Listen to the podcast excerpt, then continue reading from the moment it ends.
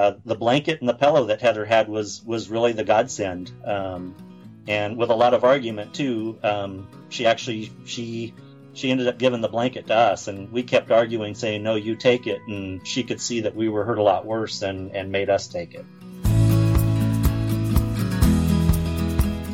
This is the Adventure Sports Podcast, where we talk to athletes, adventurers, and business owners from around the world of adventure sports. Whether you're climbing Mount Everest, starting a bike shop, or getting up off your couch to take your kids hiking for the first time, we want you to have the motivation and inspiration you need to chase that next adventure. The Adventure Sports Podcast is brought to you by Camp Crate, the leaders in fully planned self guided backpacking adventures, as well as backpacking gear rental. You can check them out at campcrate.net.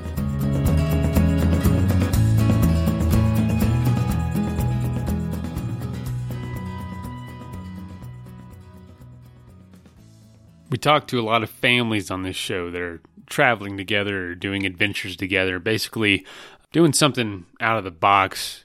And I know that resonates with a lot of you because, you know, you have families. And if you did something adventurous, it would probably need to involve them. Well, something we never want to hear with families doing adventurous things is when things go wrong. And unfortunately, that does sometimes happen. However, that can be an adventure of the, in itself. It's, you know, it's especially it always helps, of course, when when there's a happy ending. And this story is from a few years ago. Travis was doing the interview, and it's about Brian Brown and his family. He's a he's a fire chief out in California, and they had one of their daughters in their small Cessna 172 plane, personal plane. You're going to hear about how they crashed in the mountains and how they survived. Crazy story. There's a book associated with it. I'd love if you check it out. There's a link in the show notes on how to buy the book. Um, the book is called Rescued One Family's Miraculous Story of Survival, and it's by Brian Brown. I hope you enjoy this.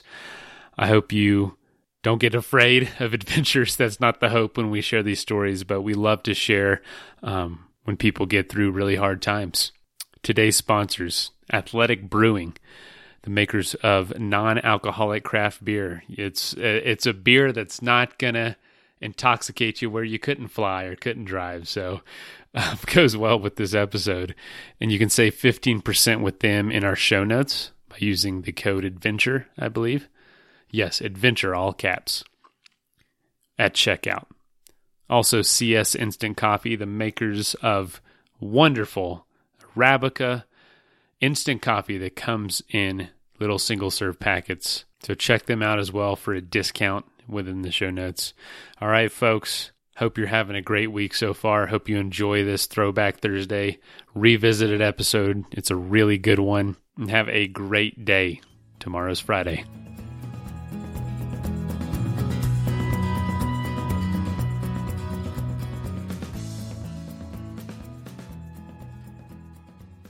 Hi, and welcome back to another episode of the Adventure Sports Podcast. This is Travis.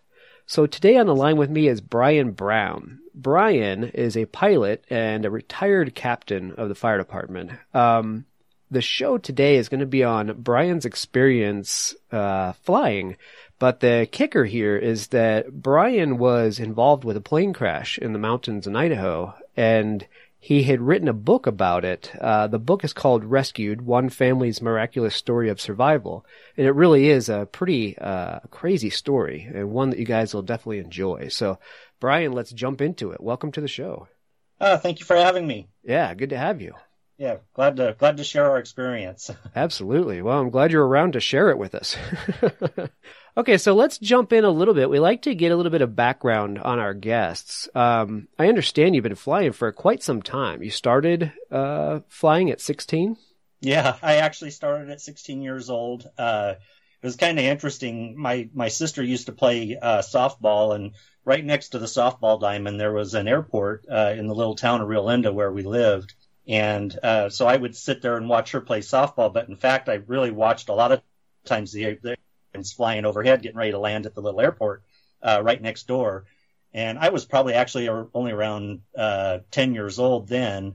And at that time, my dad was, still an active pilot. And um, he, he actually took me over to the airport at the end of one of the softball games and had you know paid for one of those introductory flights, you know, for I, I don't know how much it was back then, but anyway, it was for about a half hour.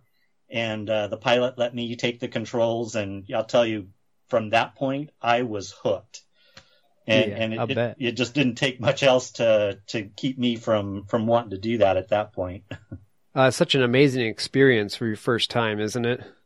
Oh yeah, and you know, especially at the too, I just was, I was just excited out of my skin. You know, Yeah, when you get up there and you in the the pilot says take the controls, you're kind of thinking, what? You know what? why why would I take the controls there? Are you sure you want to trust me with this plane? But I mean, just to keep a, a small plane like that level in flight uh, is obviously a, a simple task, and you have somebody there backing you up. But it's such an amazing experience to be able to grab those controls and, and take flight for the first time. it's something that so many people don't get to uh, to feel for themselves. Oh, absolutely. And, you know, I try and do that still today is, is, you know, when I'm flying and I take somebody up, I'll, I'll let them take the controls. And like you said, there, in most planes, there's actually a set of controls on both seats. So, you know, there's, the pilot can always totally take over the airplane at any point in time. So there's never really any hazards.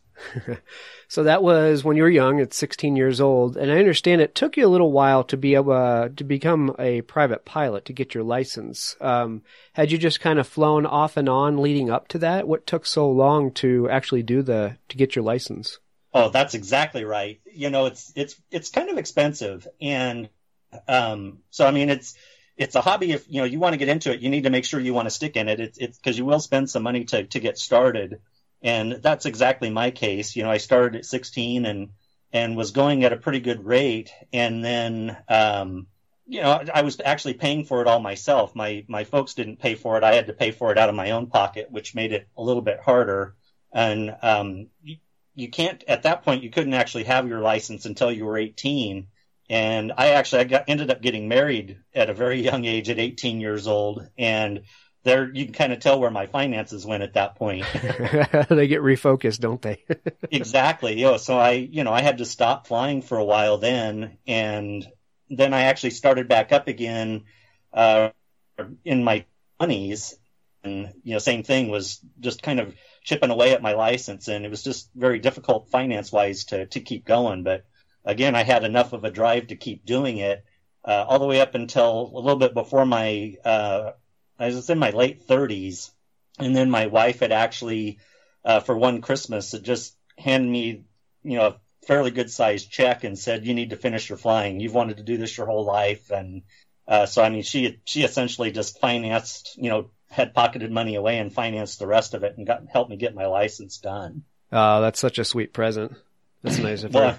yeah, it really was. And then, you know, it didn't stop there. On my 40th birthday, she she bought me my first airplane. So Wow. yeah, and I always, you know, I do a lot of speaking engagements actually for flight safety now, and and I'll I'll usually kind of start off with that when I inter- introduce my wife in the whole story. And you know, the very first question is, is wow, does she have a sister? yeah. it, you know, because it's it. Everybody knows it is pretty expensive uh, of, of a hobby to do it, and then to have a spouse that's that supportive is is almost unheard of. You know, so she's really been awesome. Wow, that's great. That's amazing. All right, so you finally end up getting your your pilot's license after all that. I can understand it is cost prohibitive, and like you said, if you're wanting to dabble in it, you really need to either decide whether you're going to jump in the pool or stay out of the pool because it's not something you take lightly. You don't just uh, you know get a pilot's license and maybe go rent a plane every three months when you can afford it. It's just not worth it at that point. So you dive in Right. with both feet at that point. Right. Okay. So you get your pilot's license, and you had been flying for, I believe, about 10 years prior to the incident we're going to talk about. Is that correct? Yes. Okay. All right. So let's go into it. Um, you guys uh, live in California, and you were going to be getting on your airplane uh, Memorial Day weekend 2012 and heading uh, with your wife and your youngest daughter to go see your oldest daughter in Mountain Home, Idaho. So uh, tell us how what it is you were going to be doing, and then walk us through the the stages of this trip that led up to the event. Yeah, this that's exactly right. We were we were flying out to see our oldest daughter Tabitha in Mountain Home, and you know this trip is is equal to I would say you know basically getting in your car and taking a four hour drive to a to an amusement park or something like that. It's you know it's it's about a, a four hour flight, and it really should have been pretty routine.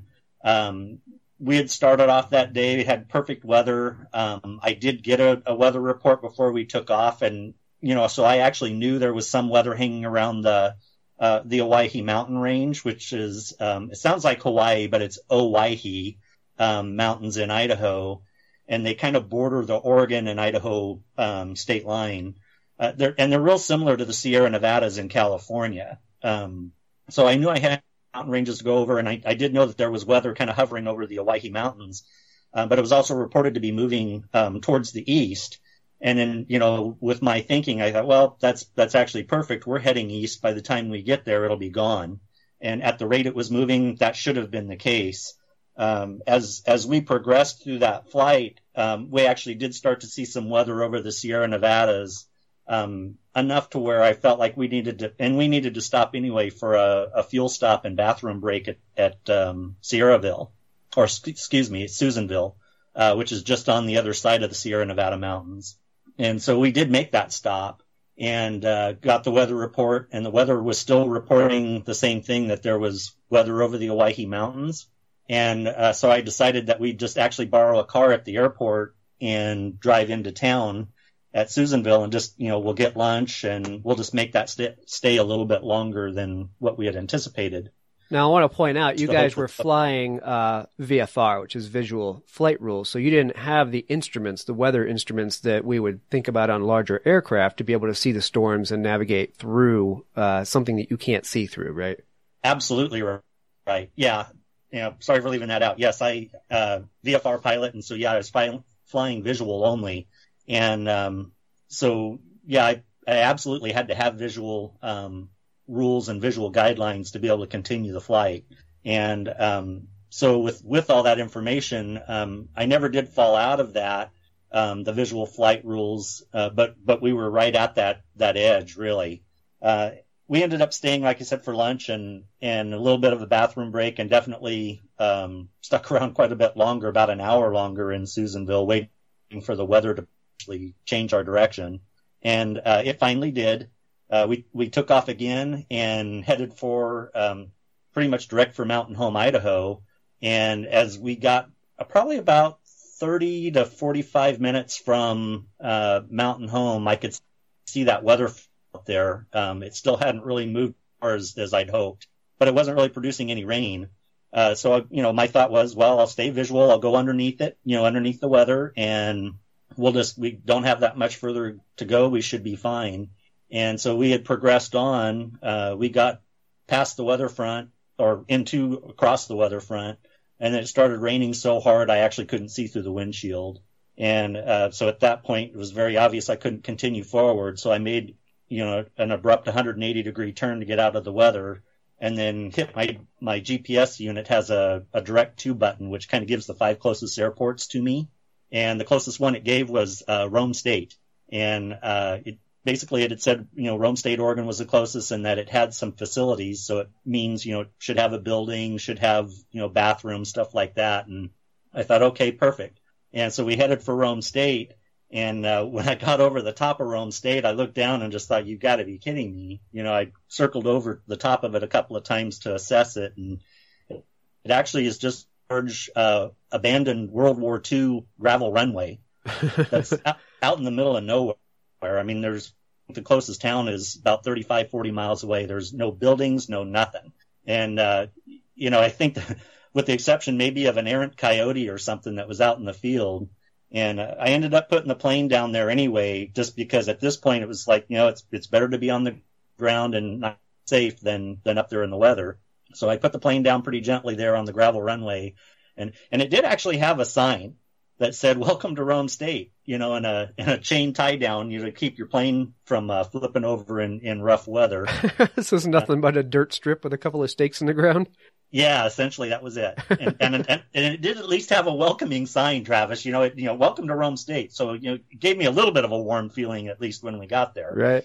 Uh, but again, you know, that's that was where we were, and uh, I told the girls at that point too, and you know, and actually at that point, you know, cell phone service, none of that stuff was is working very well there because we're we're pretty much out in the middle of nowhere between Oregon and Idaho and California area, and it's just uh, said cell phone service is is worse than than sparse. And I told the girls that we're probably going to end up staying there the night, you know, because I didn't know if the weather would change well enough for us to continue on with the flight. And, you know, we'd already burned a lot of day over at, at um, Susanville. And so, you know, again, I went the process. The girls had asked me, well, what's it going to take to continue? And I said, well, I have to have daylight. I have to have no weather. And I, you know, I really need to be able to see, um, I have to have enough time of daylight to be able to get over the Owyhee Mountains. I have right. to be able to see them and spend time um, you know, recalculating things with my maps and, and navigational tools. And, and then, you know, that's when the next kind of crazy thing happened. You know, to me, I mean, I describe it now like, you know, you hear on TV where the cherubs start singing, you know, the, ah, and the, the, the, the sky opens up. And it was, it, it just opened up perfectly for us right at the time frame that I needed to have enough daylight to make it over the Owyhee Mountains and I looked the direction we were going. It looked perfectly clear and good to go. And so I said, we're going to, we're going to try and make this last hop. And so we took off and we started flying, uh, towards the Owyhees and we got through the Owyhees, uh, pretty good distance. And then, uh, the weather just started to form right in front of us. And, uh, yeah, I mean, I literally, I saw some, th- some thunderheads essentially start building and forming right in front of me at rapid rate, I, I veered off my course a little bit to stay out of them. And right when I did that, I had more building in the next new course that I had set. And at that point, I knew I needed to turn around again. And so when I looked around to, to, to turn back uh, to Rome, we were already closed in by all the weather. So it just wrapped around you. It formed in front and then it snuck in behind you at the same time. That's got to be exactly. completely disheartening. Yeah, it was, and uh, I mean, it was the very, very worst place in the world I could have put myself. Um, so you know, I'm I'm really only about a thousand feet above the terrain, and so I'm just under the weather and just above the terrain, and really the worst place in the world you can be while you're mountain flying. Right. And uh, found myself just the busiest I'd ever been as a pilot too. I'm you know I'm scanning instruments, I'm scanning weather, I'm scanning the terrain, I'm you know, settling my wife and daughter because it's also pretty bumpy at this point too. And that's when, uh, finally in one of my scans, uh, I, I was watching and, and we were coming over a ridge line. I saw our airspeed go from 110 down to 40 just in the snap of a finger. And at my plane, you know, that 172 needed at least about 50 to 55 uh, miles an hour to fly. And we, you know, we'd gone well past that. And again, that's not uncommon in mountain flying to actually see a drop like that, but normally it'll slowly kind of re- come back and recover. And, and in this case, it didn't. And when it did that, I actually, uh, this is what, what gets a lot of people, and it still even gets me when I say it, but I, I'd actually told Jan and Heather, my wife and daughter, that I was sorry and told them I didn't think we were going to make it. I told them I'd loved them and then pushed the nose of the plane down into the canyon to try and keep flying it so it wouldn't stall.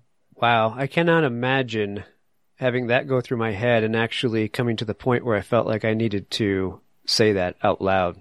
Yeah, it, you know, and actually even before that, uh, Jan had actually said a prayer out loud. This changed my life as a Christian man, I tell you. I'll bet. Um, but you know, she had said a prayer out loud that was, you know, something to the effect of, you know, God is a lot scarier than we thought. You know, please put your angels on our wings and and carry us through this. And we all said out, out, you know, amen to that out out loud. And, but, you know, like I said, when, when I was scanning everything, I knew there was no good place to put the airplane down if we had any, any kind of tr- trouble. I mean, I, well ahead of time. And just with the condition we were at that moment, I knew that too, um, right when I had my, my airspeed drop.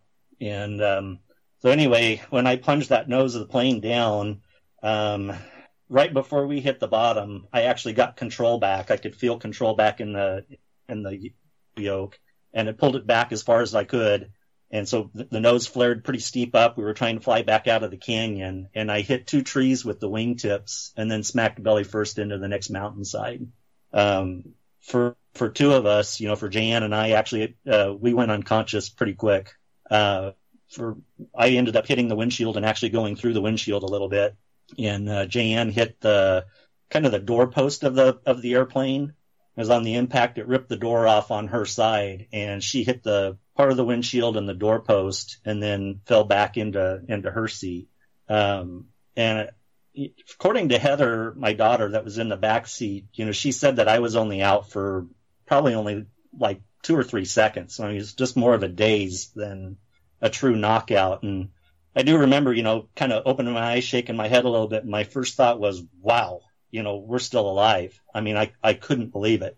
Um, cause I just, pilots don't survive mountain plane crashes, you know, and, and here we were, you know, I, I thought, wow, I couldn't believe it. And then in that very next deal, I could hear Heather screaming for her mom. And when I looked over at Jayanne, Jayanne was just hanging limp, limp like a rag doll. Basically, seatbelt was the only thing holding her in the airplane. And, uh, I tell you, my, my, first thought was, I thought, oh shoot, I, I've just killed Jayanne. Right. And, uh, at that point, you know, my professional rescuer part just kicked in and I, I grabbed Jayanne, pulled her back into the airplane and, you know, held her head in line to open her airway and, uh, was calling to her, trying to get her to, to, you know, breathe and, and all that sort of stuff. And, it was one of the most horrific sights I've seen. You know, I've seen it several times during my career, but when it's your own wife, it's it's a lot different. And uh, I just didn't think she was going to make it. And then uh, after about probably 35, 45 seconds, she finally, her eyes kind of fluttered open. She took a big gasp of air and she said, "I'm here. I'm still with you."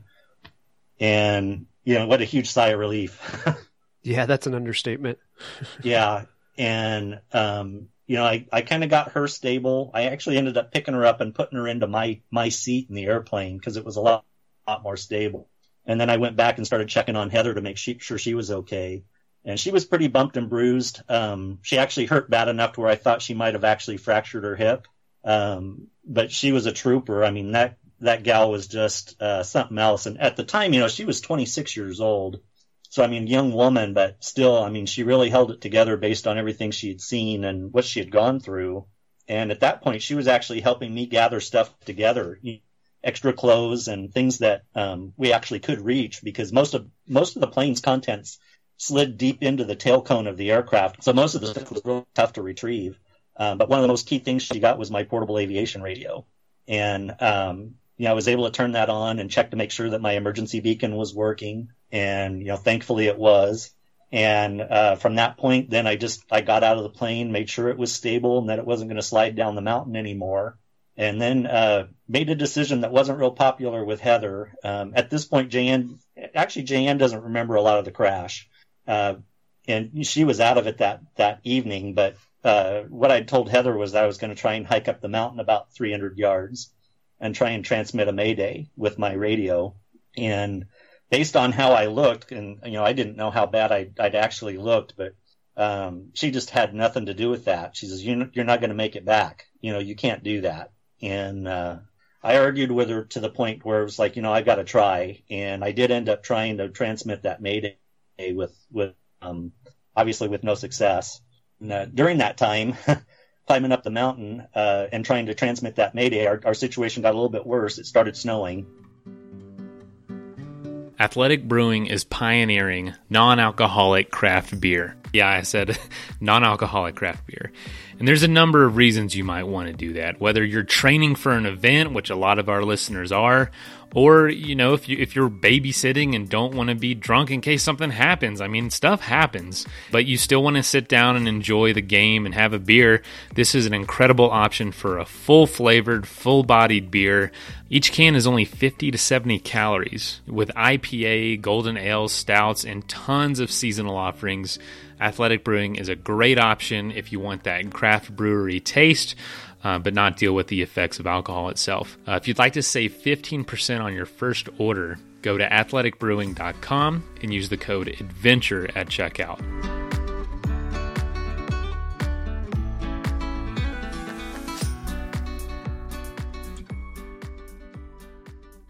Now I'm I'm kind of thinking, okay, now I've got to try and keep us warm.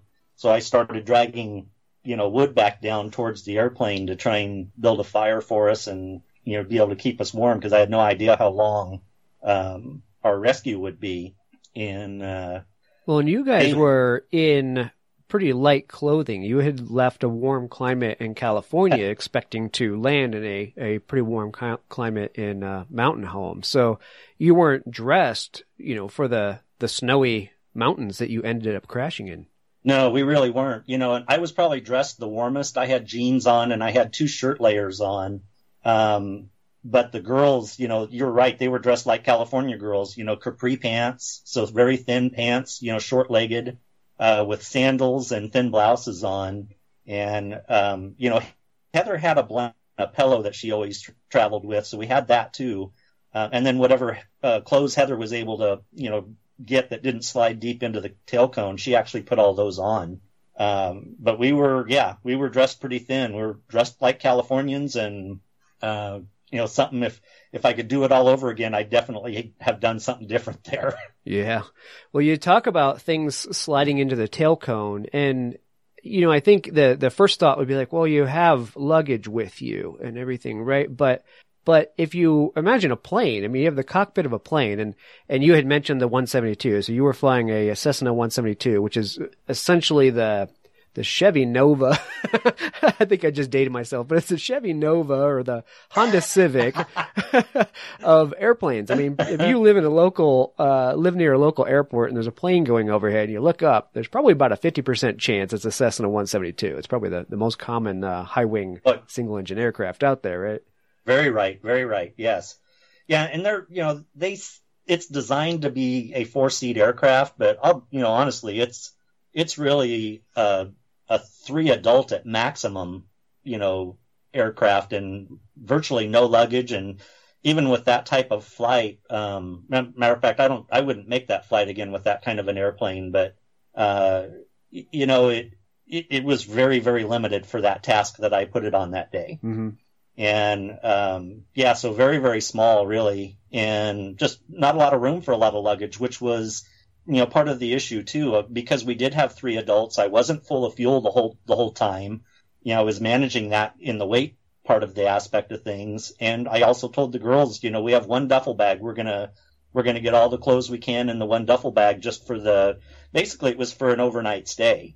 Um, so we really didn't need a lot of clothes. And um, so anyway, I, yeah, I had them uh, pack as light as possible. We just we just really didn't have that much. Uh, the blanket and the pillow that Heather had was was really the godsend um, because with all the clothes that Heather put on, uh, she actually took the pillow and you know took it apart, put the the pillowcase over her legs, and then bear hugged the rest of the pillow.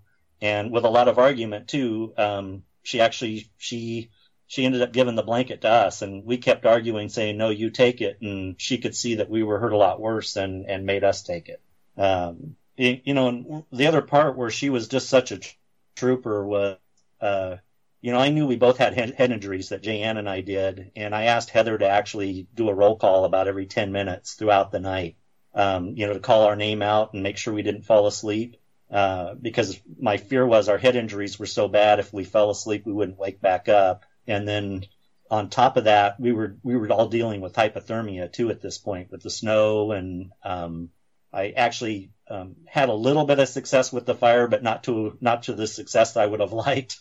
Um, and there's there's an interesting story about that in the book. Um, not one I'm overly proud of as a career fireman, but anyway, uh, yeah, it it just it was a real challenge to try and keep us going throughout the rest of the night. And uh, so then you know, with that roll call going on, you know, we crashed it at about nine o'clock. So it was right when the sun was, was just starting to go down and, uh, or a little bit before nine. And then, uh, so this roll call went on from basically nine o'clock until about midnight. And this is when the most real, real miraculous thing happened. So it's cold, cold, quiet and just, just dark in the mountains. And out of that dead silence, one of our cell phones started ringing. Now, you know, I, I live in kind of a remote area, area here in California and my cell phone service isn't that great. As a matter of fact, you know, when I sit in my living room, I'm lucky to get a cell phone call out in, in my recliner. But we were deep, deep in the mountain canyon in Idaho in a snowstorm and You know, phones weren't working anywhere else, but, but it happened to manage to work enough to get a phone call. And it really shocked us. You know, we probably sucked all the air out of the cockpit, you know, when we gasped when we heard the phone ring. what is that noise? I was not expecting that. yeah. And it, it happened to be Tabitha. You know, she was trying to find out why we hadn't made the de- destination yet. And of course, we didn't know that at the time. We, we knew that later. But in, in that, that phone call and the, the stir, Heather was able to, the phone lit up the, the cockpit, you know, the face of the phone did, and Heather was able to dive down into the floorboard of the wreckage and find, find the phone. Because in fact, we didn't even know we had them any, anymore. You know, everything went strewn all over the place. And, mm-hmm. uh, so Heather was able to find that phone and, and my phone. And, uh, it's kind of a cute part of the, the whole thing is both Jan and I, you know, a little bit of our, we tell Heather, you know, we'll call Tabitha back and have her call 911 and Heather's looking at us, you know, the heck with that. I'm going to call 911 myself, you know, and bless her heart, you know, she did. Um, she, she waved the phones around kind of like a cheerleader trying to get signals on them because they didn't have any signals. And, uh, she was able to get a signal enough to, to dial 911 and get it to connect. And, uh, I'll never forget that, you know, and, and hearing the dispatcher's voice over the speakerphone on, on that phone, uh, saying this is Owyhee County 911, what emergency. And, um, like I said, talk about a warming feeling. You know, it didn't matter how cold we were. That one, that one warmed me right up. yeah. Yeah. I'll bet. And, uh, you know, we were able enough information for her, uh, that, you know, basically that we had crashed where we had started our flight from and where we were headed to. We had no real good idea where we were at that point because, you know, I veered my course a little bit from the storm and, uh, but we were able to get who we were and about, about where we were. And then our phone call dropped. And, uh, so it, it kind of went that way again with Heather doing the roll call and all that sort of stuff went on for, for the rest of the night. But it did happen to be about an, another 45 minutes later, we were able to make their connection into one and they were able to ping our phone. Uh, so it was able to kind of central, centralize a little bit, you know, got them down to about a five mile radius of where we actually were. Mm-hmm and which which really again helped helped the search part of the, the whole thing. And uh, but it, at this point too, uh, she was the dispatcher was able to launch helicopters. We could hear them flying overhead. Um, they were flying in near whiteout conditions. I mean, it, it's snowing that bad. And at one point too, I could hear them, and I my first thought was, oh, I can talk to them with my portable radio. So I had the radio down at my feet, and um, between the last time I had done a battery change and how cold it had gotten that night, the batteries basically were dead in the radio. Yeah, yeah. Unfortunately, that happens. Uh, our batteries get cold. Well, it's a good point um, about calling 911 from the phone on, you know, at the scene because, you know, like you found out, had you called her sister and had her report it, she wouldn't have been able to tell them, you know, any, remotely where you guys were. But the fact that you guys dialed from a from a cell phone on that location, they were able to uh, triangulate you at the time.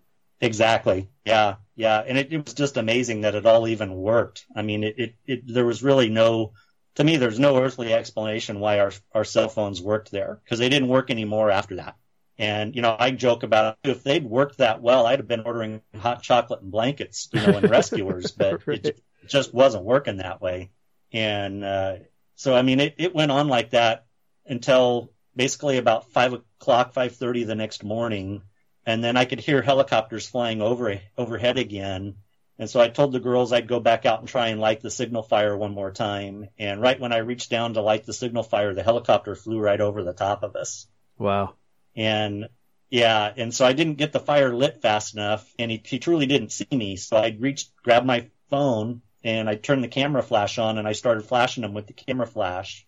And um, he actually did get a glimpse of that, and I didn't realize it, but he, he'd come back around for a second look, and I or switched it to um, switched my phone to that flashlight app, you know, that has a strobe light on it, right?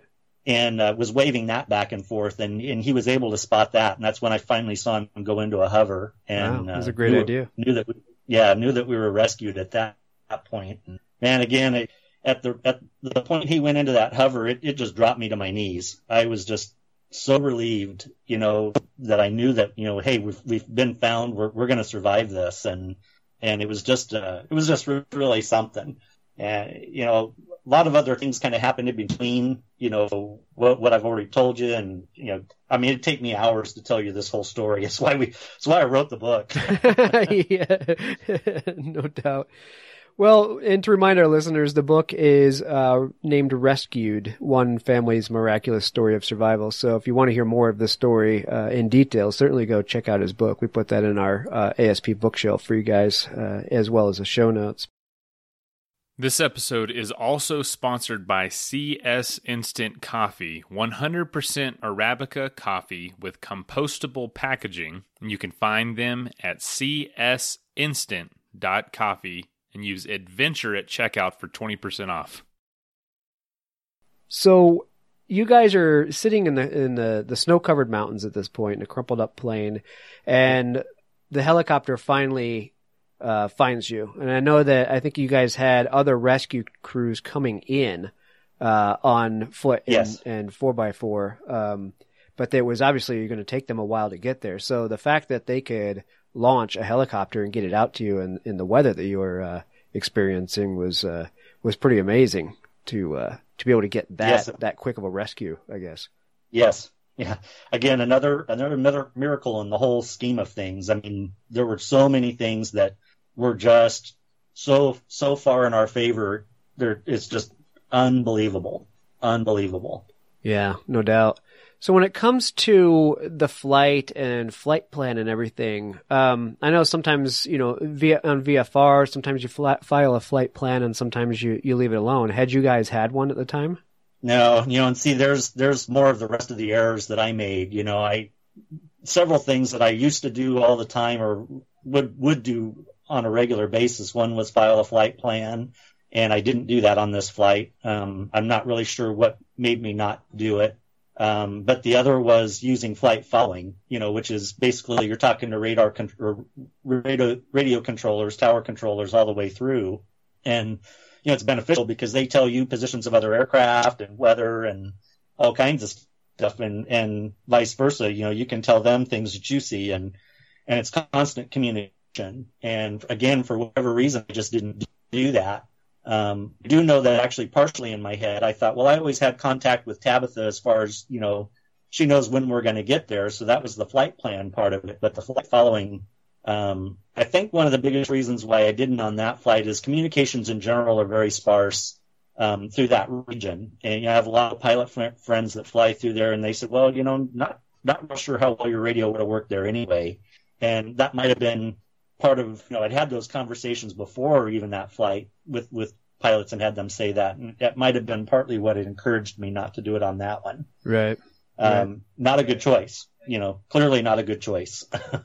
Yeah, I wondered. and, you know, that's, um, that's definitely, you know, a lot of times we, I think we, we get into certain hobbies and, and, um, you know, careers and things that we do. And there's a certain point where we become comfortable and complacent with what Yep. we do. And I wondered if that factored in because you had been flying again, you know, since 16 and having your private pilot's license for 10 years before this even happened. So you were experienced, no doubt. Um, I imagine as a newer pilot, you probably did often file a flight plan, but at some point you do become kind of complacent. You're kind of trust in yourself that, you know, that you can deal with things as they go. And, uh, we can find ourselves in situations where we're thinking, man, you know, this is something I would have done, you know, as a, as a newer, yeah. uh, person to this hobby. And I wondered if that had factored into this decision at all.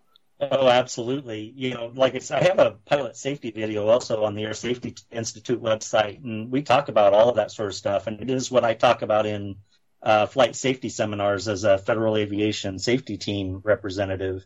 You know, I've broken that flight down, and actually, I, I got to tell you, Travis, even from the moment I came to on impact, those thoughts were going through my head of, "Wow, why didn't I do this? Why didn't I do?" And you know, it was just immediate, you know, remorse of, and you know, blaming, doing, you know, immediately blaming myself for everything that I had done at that point and failed to do. Uh, so very, but it's, it's very accurate, you know, some complacency and comfort over the years of, of doing flights like that had just felt like, no, I don't really need to do it this time. And in fact, you know, you need to do it every time, no matter how routine it is. That's how I did my job. No matter how routine it was, I still followed the steps step by step. And, in this flight I didn't, and it, and it got me. Yeah, it, it always uh, it's always the one that gets you, isn't it? It's the one where you're Yeah. least expecting it. Well, and um, you know, being in the the Idaho mountains, like we said, this is spring. We're talking about Memorial Day weekend. The the mountains still had snow in them, obviously, as we're talking Yeah. about it snowing. Um, how were you prepared as far as survival? And I know you had a lot of experience with uh, um, ascertaining, you know, the the medical condition of people um, in your career Right. how are you um did you have survival training or how were you prepared for that uh physically and mentally Well, I had a lot of training, survival and just all kinds uh, through the fire service. I'm actually a fire master instructor, so I I actually covered a lot of different areas of, of training. Uh, took a lot of different areas of training since I could teach it.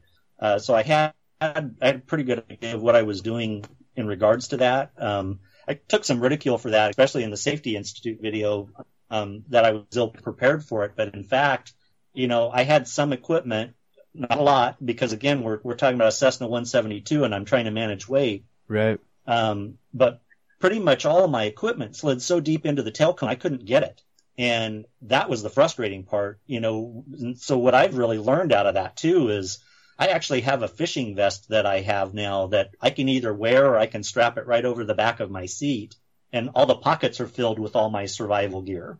And and in fact, I actually prefer wearing it rather than slipping it over my seat because if I have to leave the aircraft, then I at least still have it.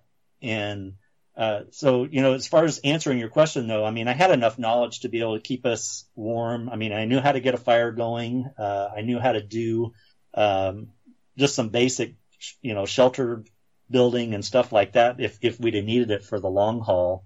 And we were able to gather enough food and and water from what was in the airplane to have kept us sustained for a while. Our our biggest issue would have been injuries, and really the very very biggest issue was hypothermia. Uh, that that quite nearly killed Jan. yeah and i think your uh your medical training and your in your line of work probably factored heavily into the to the survival of you guys you know, of your family out there i think that went a long way for sure Uh, yeah, I think it definitely helped. um, so normally on our show, we try to inspire people to go out and, and do some of these things, but I do like to share these things at the same time because these are things that can happen. And bringing up something like, you know, a bunch of your equipment getting stuffed deep down into the tail of that aircraft, that's not something you can really ever plan for. Um, it just, it's something that happens. And, you know, unless you have tools to sit there and cut the aluminum siding of that, that plane away, you, you couldn't have gotten, you know, a, a, the body width of a human back in there to retrieve it. So, um, with all that said and, and disaster, you know, as we're speaking of, um, what are some words of encouragement that you might have for people? We don't want to scare them away from flight. I know you're back flying. It didn't scare Oh, you you away from flight. So, so let's bring it around that way and, you know, maybe some uh, words of encouragement to, to go out there and start uh, uh, the hobby of flying and get your license. Oh, you bet. You know, you know, and again, we're talking about flying um, standard aircraft. You know, there there are other licenses out there. There's sports pilots licenses uh, for flying stuff under 100 horsepower. There's there's licenses that you know you can fly ultralight planes. You can still get the joy of flight.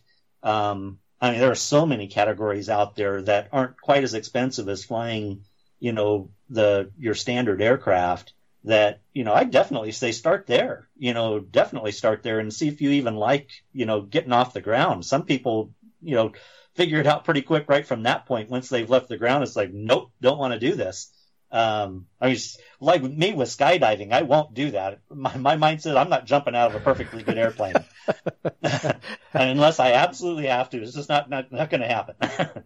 but you know, I, I do. I, I would tell people start with something more simple, like you know, an ultralight lesson, or or even a, a deal like my dad paid for me. You know, an intro flight, and see if you like it. But from that, again, there are just so many stages you can go, and, and then um, get into it slowly like that, and then work your way up into into the bigger aircraft if you like. Because now I'm I'm flying a, a high performance complex airplane now, and and I love it. You know, and, and actually just last year I was doing full aerobatic uh, flight and unusual attitudes. You know, where they're flying me upside down and all that other sort of stuff, and I absolutely love it. And even with everything that I went through, it's it's no different than your everyday driving in a car. If you got in a car accident, I'm sure that you know 99% of the people would jump right back in a car and go again. Right.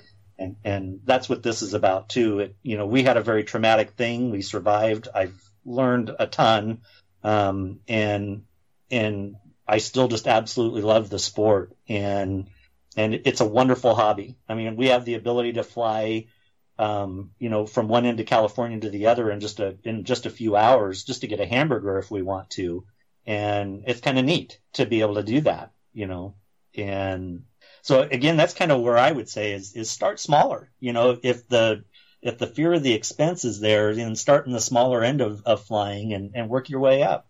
And and I, I truly think you won't be disappointed. It's it's a wonderful hobby. Yeah, it no doubt is. I had started out quite a while back uh, getting my pilot's license, and I had uh, I had this hunch that you know it was around uh, after 9/11, and a lot of places were uh, laying laying off in 2001 2002 era, and I had a hunch that I was going to get laid off, so I stopped taking flight lessons. You know, talking about being cost prohibitive like we were um, decided to to pocket the cash instead of putting into flight lessons, and I'm glad I did because ultimately I got laid off. But uh, the lessons that I did have and the experience that I did have was truly amazing. I never did quite go back to uh, to finishing up that pilot's license. Maybe someday I will, but but it really is an amazing uh, hobby to get up there above the world and as congested as our world is anymore, uh, to be able to get up and have that sense of freedom and look down on it for a while is uh, is truly amazing. I, I can't a, you for doing it. Yeah, it is a whole different perspective. Yeah, just like you said, you, you can see congestion everywhere, and you have wide open space. Right. It's it's just just amazing and, and wonderful. so, what are some lessons learned? Um, maybe share some of these things for new pilots. Um, like we talked about, we can we can be new to something, but then we can have experience and become complacent. Complacent, but then we can come out the backside with you know that complacency and that experience tied together to really have a, a well-rounded uh, understanding and knowledge and experience of a hobby. So now that you're kind of on this side, I mean, you've been a new pilot, you've been flying for quite a while, you've crashed a plane, you've gotten yeah. back on the horse. Um, what are some um, lessons that you've learned that you might be able to pass down to other pilots or newer pilots, uh, either from the flight perspective or preparation or even being prepared for a survival situation if if you find yourself in that situation. Yeah, you know the um, the big one, like I had said, I, I, used to do things almost by a checklist, and you know pilots do do things by a checklist. I, I still do fly by a checklist. Um, I was probably pretty complacent that day, uh, especially well, not probably, I definitely was complacent not using the flight plan or flight following, and those are really part of the checklist, and you just can't leave those things out. You know, it's they're there for a reason. I've actually added a personal checklist, um, and that has more to do with my overall well-being. You know, am I even feeling good that day? You know, do I have a stomach ache? Is you know, does one of my fingers hurt? Is there anything that's distracting me? You know, from my job at hand of flying this aircraft? And same with like the skill level. Even though I've got a certain amount of training, hours, all that sort of stuff, and uh, you know, when was the last time I, I, flew at night? When was the last time I flew in a in a heavy wind day? You know, you keep all those things logged, and that's part of your personal well being checklist too. And if if you're outside the parameters on those, it's been probably past more than than 60 days since you've done a flight like those types. You know, high wind or night or something like that, just unusual. You probably shouldn't go. You know, you, you should probably wait and fly with an instructor in those times again and you know, get yourself current in all of those conditions and make sure that your own personal checklist is, is up to speed. You know, and, and then, so that's just you in general. And again, flying just by your checklist is, is really a good, good procedure. You, you need to just stick with that. And then on the emergency aspect of things, you know, have a safety, um, kit with you, you know, for first aid and for some parts of survival, just some very basic tools, but not, not just basic tools, tools that you know how to use uh, bless my family's heart, you know, for my birthday and Christmas over the last few years, I've got every survival gadget you could probably imagine. I'll bet. and, you know, some of them I opened and looked at and it's like, man, I'm not sure I know how to use this thing. You know, and, you know, and I actually, I took it out and figured out how to use it. And that's what I recommend to you too. If you buy something like that, take it out, figure out how to use it. And, uh, you know, before you're in the stress, you know, when you're in the stress of that situation, that's just one more thing um, that you have to battle. So, you know, have some tools available, have tools that you're familiar with, actually use them and, you know, try and keep them light and keep, keep them simple inside your, your kit. And then really, I, I don't profess that I'm a, I'm an emergency medical technician, uh, through my work.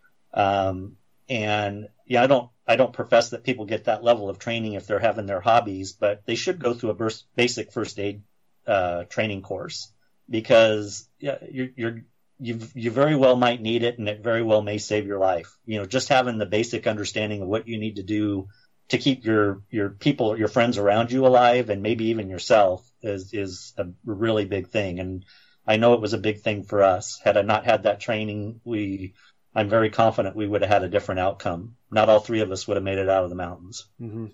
Yeah, that's a good point. You know, you're not just doing these things, uh, this preparation and this training for yourself. If you ever plan on having passengers, you're really doing it for them because it's, uh, you know, that is your responsibility as the pilot yeah. for sure.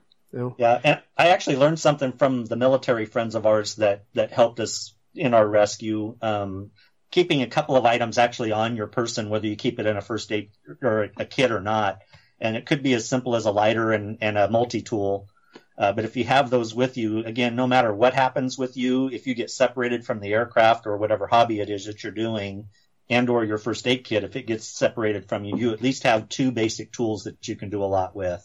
Yeah, absolutely. Very good point. Well, I'm happy that uh, you're around to sit here and tell us the story. Um, what an amazing thing that must have been to go through, um, especially with your family. I'll bet that uh, I'll bet that has caused you guys to to hug a little bit longer and and uh, pay a little bit more of attention to, oh, yeah. to your family members since then. Absolutely. Well, and like I said, it, it changed my faith. I mean, I, I, believed in God before, but my faith is much stronger now. That'll do it. yeah. All right, Brian. Well, great. Thanks so much for spending some time with me talking about this. What an amazing experience, and uh, it's uh, it's a pleasure to, to sit here and talk to you and, and have you relive it. I'm glad that you're here and around to, to tell us about it and share some of your tips and advice with, with others as well. Oh, well, thank you, Travis. I really appreciate the opportunity. Well, first of all, thank you so much for listening to this episode. It really means the world to us that you want to spend your time with us. If you'd like to help us further, please just leave us a review on iTunes, share us on social media, tell your friends about us. You can become a patron, a supporter of the show for $5 a month at patreon.com slash adventure sports podcast.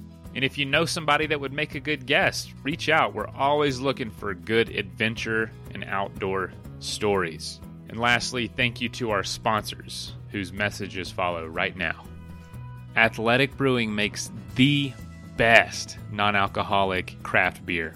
Go to their website at athleticbrewing.com and use the code in our show notes to save 15% on your first order. After all this adventure talk, if you're needing some gear yourself, but you need some advice before buying, go to backpacktribe.com where you can ask questions to the owners who have experience with all the gear, as well as all of it for sale right there on their website.